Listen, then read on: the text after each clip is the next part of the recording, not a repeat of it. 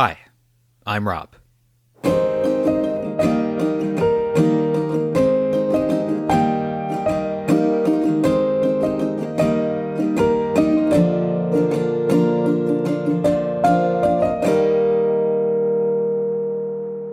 Tale number 25 The Detectorist. After season one of the podcast, I was trying to figure out what stories I wanted to tell in this season, season two. And I have a friend that I talk to about the podcast all the time. And she mentioned, you know, that I didn't necessarily have to mind the past, that I could also tell stories that were happening to me right now. And that now that I have the podcast, I could even live my life a little bit differently and try and sort of pursue things that I would not have normally pursued for the sake of the podcast. This had not really occurred to me. I'm pretty passive and observant in life, so I wasn't sure it would actually have that big of an impact. Like, I don't usually realize something is story worthy while it's happening, but I really liked the idea. I appreciated that she pointed this out. I just wasn't sure that I was actually going to do anything with it. And then the next day, I was walking on the beach.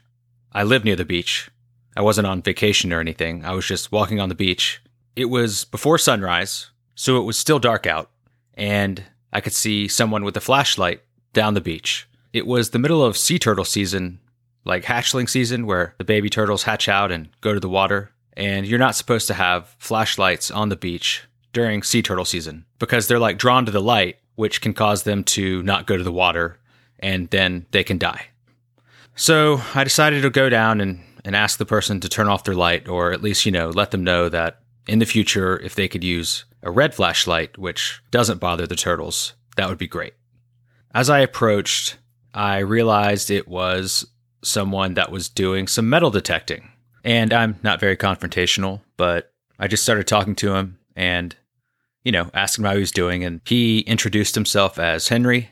And then I sort of gently started talking about the problem with having a flashlight out there. And he was super receptive and he already knew. And he said, you know, he just forgot his red flashlight that morning. And then he turned it off. He said, I, I just won't use a light for the rest of the morning, which was nice. And then we started talking about some other things I don't really remember, but it was about this time when that idea that my friend had introduced the day before popped back into my head. And I started thinking about how can I turn this moment with Henry into a tale for the podcast? And I just started kind of going through all the old episodes in my head. And the thing that came to mind was tale number 15, which is about an abandoned storage unit. And if you haven't heard that episode, you don't have to go back and listen. In that episode, I ask someone that owns a storage company, you know, where they like rent out storage units to people. I asked them what was the weirdest thing they had ever found in an abandoned storage unit. And I guess that idea easily connects with a metal detector. So I said, Henry, what's the weirdest thing you've ever found with your metal detector on the beach? And he said, I'd rather show it to you. And I said, Great. And Henry did not live where I lived. He drove down to the beach every Friday night, slept in his van when he got there, and then got out to the beach before anyone else was there. So he said if I came back to the same place next week at the same time, that I would see him. And he would bring the weird thing with him and so that's what I did. I came back the next week, and he was nowhere to be seen. Never saw him on the beach. Walked up to the parking area, like there's a public parking lot. He wasn't there. He was a no show. I tried again the next weekend, and he wasn't there again. I decided to try one more time the weekend after that, and he was there. He was in the parking lot at his van. He was not on the beach. He had actually already finished doing his metal detecting and was about to leave. So I spoke to him standing at the back of his van as he was loading up and getting ready to go. He said that he had gotten really busy at work and just hadn't had the energy to come back, which makes sense. I said no worries. He said he had totally forgotten about our conversation, so he had never put the thing in his van that he wanted to show me. And, you know, since this is a podcast, I said, well, why don't you just tell me? You don't actually have to show me. He said that he was on the beach one day with his metal detector. He got a hit and started digging, and it's like two or three feet down. It was way down. There was a coffee can, and he got it out and shook it, and there was something in it. He opened it, and it was a skeleton, a small skeleton. And then there was a note in there, like a piece of paper folded up, and it said, Dear Tommy, thank you for being the best bird you could have been. I love you. I miss you so much. Your friend Ben. What he had found was a pet bird that someone had buried, and then a note from a child who had obviously loved the bird.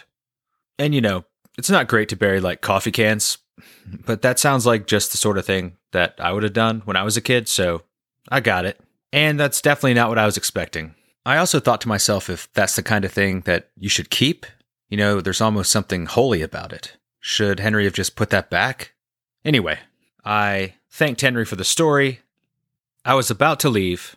As I said, I was standing behind Henry's van with him, and it was wide open. And inside the van, I could see that there were just like tons of milk crates, you know, like plastic milk crates full of golf balls, and also what looked like several sections of chain link fence. So I just asked him, you know, what's that about? He said another thing he did that was sort of like metal detecting was he would magnet fish. That's like where you tie a magnet to a rope and you throw it into water and you drag it along and it picks up things that stick to the magnet, things that are made of metal. He liked to magnet fish at golf courses because people would get mad and throw their golf clubs in the water. Golf courses just don't let you walk up and start magnet fishing. They're pretty good at chasing people off. So he would also collect the golf balls out of the pond, and I guess that's a service that golf courses actually need.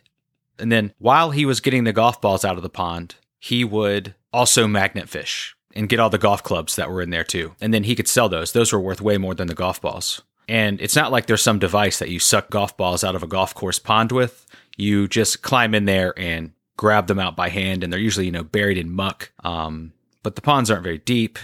And the pieces of fencing, those were to protect him from alligators. He would take the sections of chain link fence, which looked to be about five feet long each, and connect them in the water and create a kind of cage or fence around himself in the water.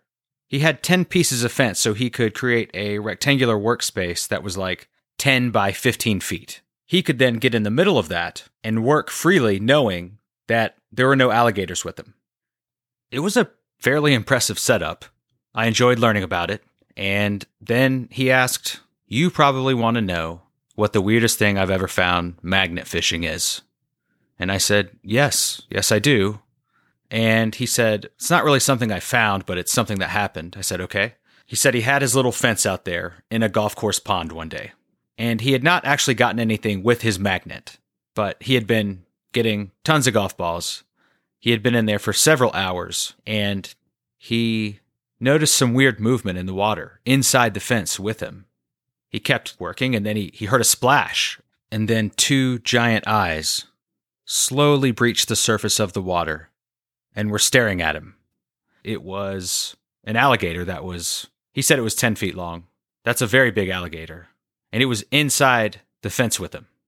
Henry freaked out, actually climbed over the fence and got out and uh, was able to free the alligator but he said that, you know, there were no holes in the fence or there was no gap where something could have gotten in. So when he had set up his fence initially, he had accidentally enclosed the alligator in there with him. And, you know, he was just moving along the bottom, grabbing golf balls. And I guess every time he got close to the alligator, it just moved out of his way. But I mean, it's not that big of a space. Like I said, 10 by 15 feet. So he was very close to a very large alligator for a very long period of time. And um, I really like that story. And while it's probably not safe to confine an alligator and then climb in a cage with it, because you're putting it in a desperate situation, it doesn't really surprise me that the alligator didn't bother him. What it sounds like is the alligator just stayed as far away as it could from him the whole day. As he moved around, the alligator moved to stay away from him. And then the moment the alligator had the chance to get out of the cage, it left. It's a nice example of something that I think is true of a lot of animals that we're scared of, they want nothing to do with us and do everything in their power to get far away from us as fast as they can. So, those are the stories that Henry told me.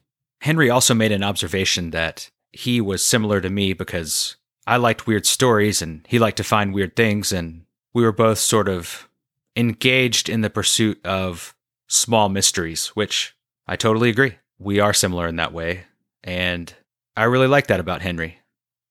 I'm happy I met him.